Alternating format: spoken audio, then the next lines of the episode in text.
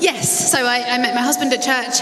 Um, I managed to come out of Bible college without a husband, which I'm quite proud of. Um, and um, yeah, so now married um, and with a little boy who I was awake before this morning, which is just not okay. Well, you're doing brilliantly. Thanks so much for coming down and being with us here today. Now, um, obviously, we spent a long time talking about your, your sort of story, story of origin and, and, and what, what happened to you and, and, actually how mental health affected your life. Maybe just share again a little bit about your, your story, your history. Yeah, so I developed depression when I was about 14. I started crying and I just just didn't stop, basically. I thought initially there was something wrong with my tear ducts, if nothing else. Um, and I was a Christian already, and all my friends were becoming Christian um, and saying, God's changed my life, everything's so much better. And I was there thinking, hmm, I was already a Christian. My life doesn't feel better, it feels actually a lot worse.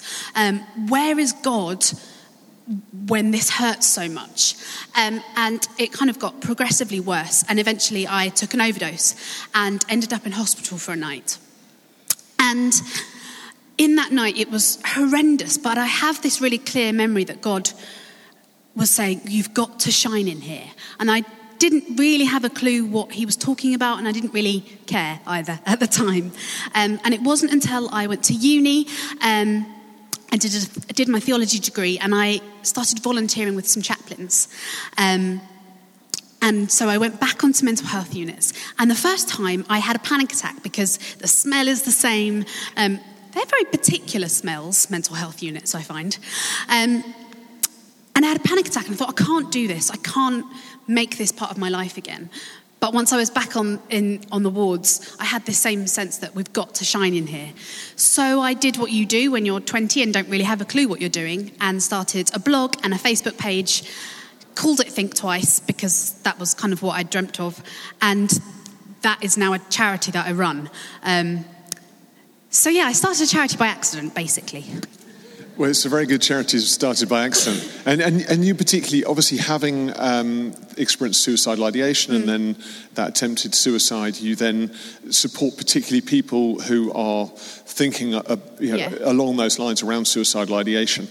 What's your experience of doing that in the context of the Christian community? Because we're not, we're not great at talking about suicide.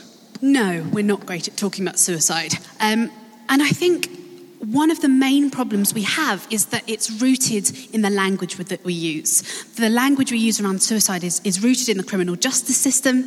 Um, you know, you, we talk about committing suicide. We don't talk about committing depression, even, but we talk about committing suicide. So, part of our work at Think Twice is we run a Speak of Suicide campaign in which we kind of go back to basics and say, actually, you know, you don't commit suicide. It's not a crime. People die by suicide and they struggle with suicidal thoughts. But actually, it's very much going back to this idea that suicide is, is very rarely a rational decision, it's an expression of, of hopelessness. And if there's one thing the church has to offer, it is hope. And this year's World Mental Health Day, which was just this past yep. Thursday, was focusing on suicide prevention this year. Yeah. And tell us a bit about Think Twice in that context and, and the sort of work that you do um, practically with, with churches and businesses. Yeah, so our, our, our focus is on the church. I felt very strongly um, a couple of years ago when we were thinking about it a bit more widely that actually Think Twice was kind of for the house.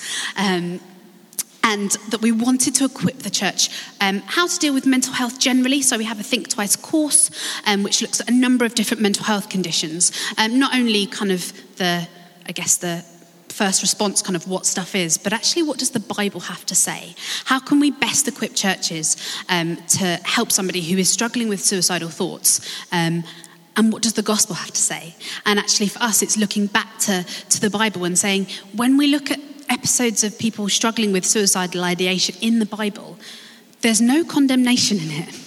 Um, particularly, we focused um, this um, year on the Philippian jailer um, who says, you know, if you're going to escape, I need to, I need to die. Um, and there's, there's so much compassion in that. Um, and then also looking at this idea that actually God is with us in the mess and that we we don't need to put on our Sunday best for Him. Um, we can kind of bring all we can in lament to God and say, actually, God, this is this hurts and it's really hard. Um, can you meet me in it? Uh, and one myth to bust is that if we talk about suicide, that people are going to get ideas and actually decide that they might take their life by suicide. Yeah, there's this it's this weird thing that it might plant the idea, but actually asking somebody if they've ever struggled with thoughts of suicide or if it's something that they're contemplating is not going to make them think, "Oh no, I hadn't thought of that. That's a great idea." But what it might do is open up that conversation so that actually they can say, "Yeah, that, that is something I'm struggling with." And what we know about suicide prevention is talking about suicide reduces uh, Yeah. the propensity or the prevalence of suicide. It doesn't increase it, especially amongst younger people. Yeah. And, and there's a lot of guilt, isn't there, for young people, particularly in churches. They come from lovely families, they've got a lovely church community, they've got a great God, and they really feel a huge amount of guilt about feeling um, drawn to suicide or they, they begin thinking about suicide. Um, there's, a, there's a kind of compounding guilt experience. Yeah, Christianity and, and, and the gospel and God brings so much hope, but actually being a Christian can sometimes make things like mental illness a lot harder. Um, and that doesn't mean we walk away, um, but it does mean that actually we, we have to kind of get our theology right. And I know you're talking about this later, but actually, there is so much hope for mental illness in Scripture, um, even though it's not mentioned by name. Um, that we kind of have to keep reorientating back ourselves back to that. that actually, our God is a God who, who wants to bring freedom um, and who loves us even in, in the, when we feel at our most worst. And you've written this beautiful book, Learning to Breathe. Just tell us a little bit about that. Um, Yeah, uh, so I, finish. I actually started writing Learning to Breathe when I was 18 in my gap year. And um, I'm glad that never got published because it was quite heavy on the teenage angst. Um, but once I'd done my master's um, looking at a theology of depression, because I do the fun things in life plainly, um, I kind of wanted to put it together and put the reality of my story um, and the fact that it was really hard um, together with the fact that actually there is a gospel of hope and actually kind of trying to marry those two and say this is the reality of depression but this is who god is in the midst of it.